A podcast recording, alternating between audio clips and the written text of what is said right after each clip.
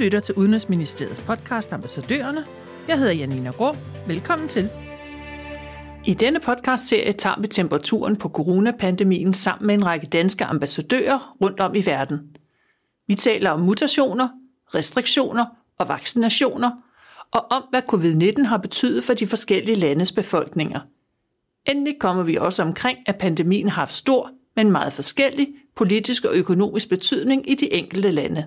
Vi fortsætter til Tyskland, hvor Angela Merkels regering den 19. januar forlængede nedlukning af landet indtil videre til 14. februar. Vi taler om nedlukningen og samarbejdet mellem forbundsregeringen og delstaterne. I Tyskland er der også opdaget nye mutationer af coronaviruset, og vi skal høre, hvordan de tyske myndigheder reagerer. Vi taler med Susanne Hyllelund, den danske ambassadør i Tyskland, som er med på telefon fra Berlin. Velkommen til dig, Susanne Hyllelund. Tak. Vil du ikke starte med at give et øjebliksbillede af, hvordan der ser ud i Tyskland? Hvilke restriktioner der er? Jo, der er en lang række restriktioner, og de ligner faktisk en del dem, vi kender fra Danmark. Men vi er lukket ned i, øh, i butikkerne, altså der er kun supermarkederne, apotekerne og så faktisk boghandlerne, som er åbnet, og tankstationerne, ellers er der lukket. Øh, så skal vi nu, når vi går ud og handler, eller når vi tager bussen, toget, metroen, bruge øh, det, de kalder medicinske mundbind, øh, ikke stofmundbind. Øh, øh, og så er der nogle delstater, der har valgt også at have natlige udgangsbegrænsninger.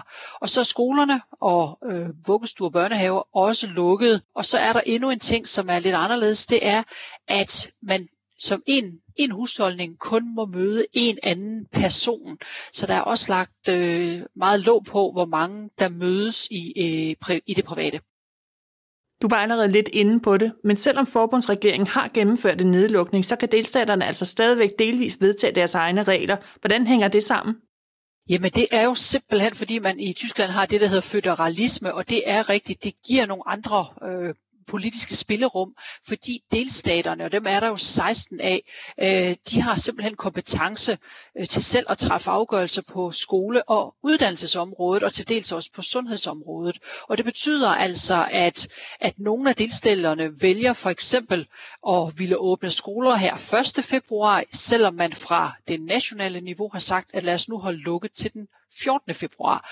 Øh, og det det afspejler også på den ene side, at, at der er forskel i smittetallene. Altså nogle delstater er simpelthen bare mere ramt af corona, har højere smittetryk end andre. Og så er det også politisk valg, og, og, og, og at, at nogle af de her ministerpræsidenter for, for delstaterne vælger at gå ud og, og lave andre løsninger. Som så mange andre steder er der nyopdagede mutationer af coronavirus, som man kan påvise ved at sekventere coronatest. Hvordan håndterer myndighederne de nyopdagede mutationer? De jo, de jo faktisk kigger øh, øh lidt, jeg lige vil sige lidt forbavset på det, fordi man simpelthen ikke har sekventeret på samme måde og i så langt tilbage, som man har gjort i Danmark. Så det vil sige, at man har også været nødt til at lægge sin strategi om.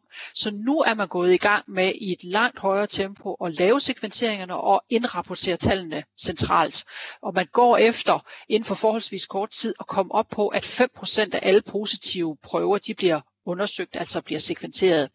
Øh, men ja, man har fundet B117 i nogle prøver, blandt andet i et, øh, har der været et konkret udbud på et hospital i Berlin, og der gik man meget resolut, meget konkret ind og satte alle ansatte og alle patienter i 14 dages isolation, for ligesom at kunne undgå, at det spredte sig yderligere. Og det er første gang, at vi ser et så markant og kontant øh, skridt øh, i forhold til øh, de her mutationer. Men det fylder mere, det fylder mere den tyske presse, det fylder mere hos de tyske sundhedsmyndigheder, men, men debatten om det og viden om det her, må man sige, tror jeg, er kommet senere i spil, end det vi har set i Danmark.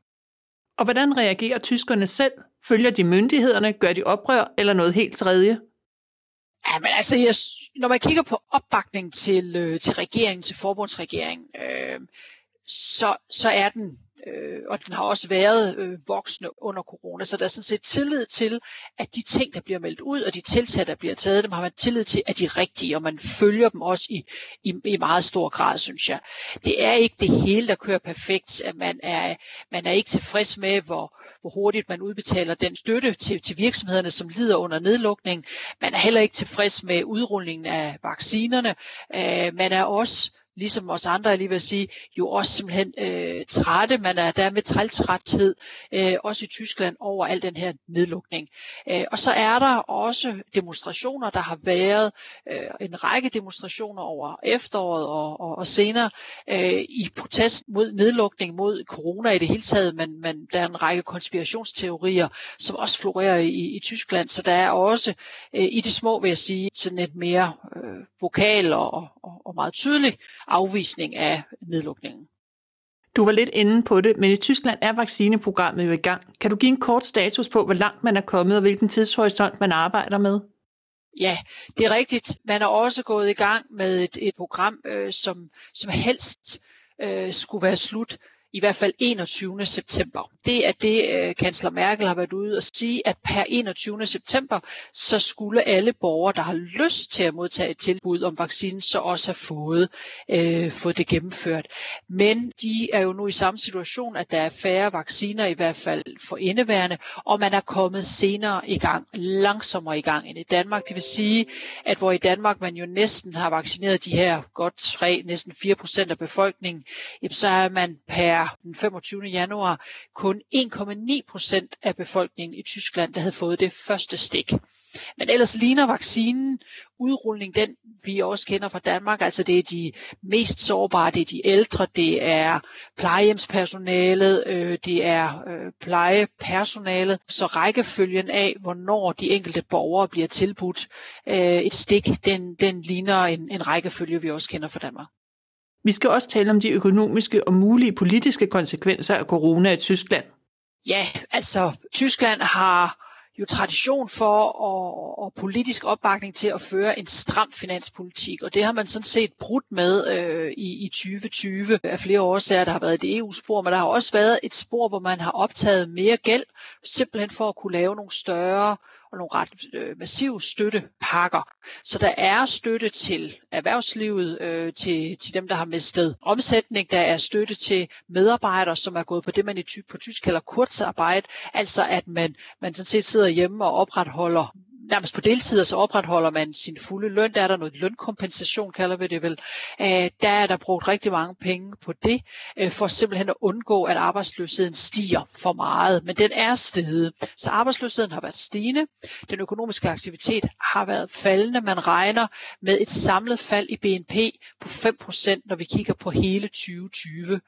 Og tilsvarende så håber man og ser man så ind i, at der er en vækst i 2021, altså i år, på cirka 3 procent.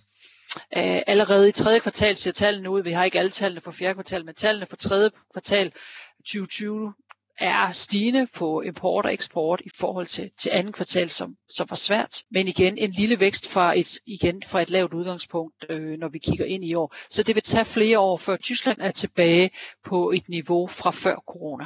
Og de mulige politiske konsekvenser? Ja, altså vi har jo det. Øh, 2021 er jo, og jeg lige vil sige, på toppen af det hele, oven i corona, jo også det, vi i Tyskland kalder et supervalgår.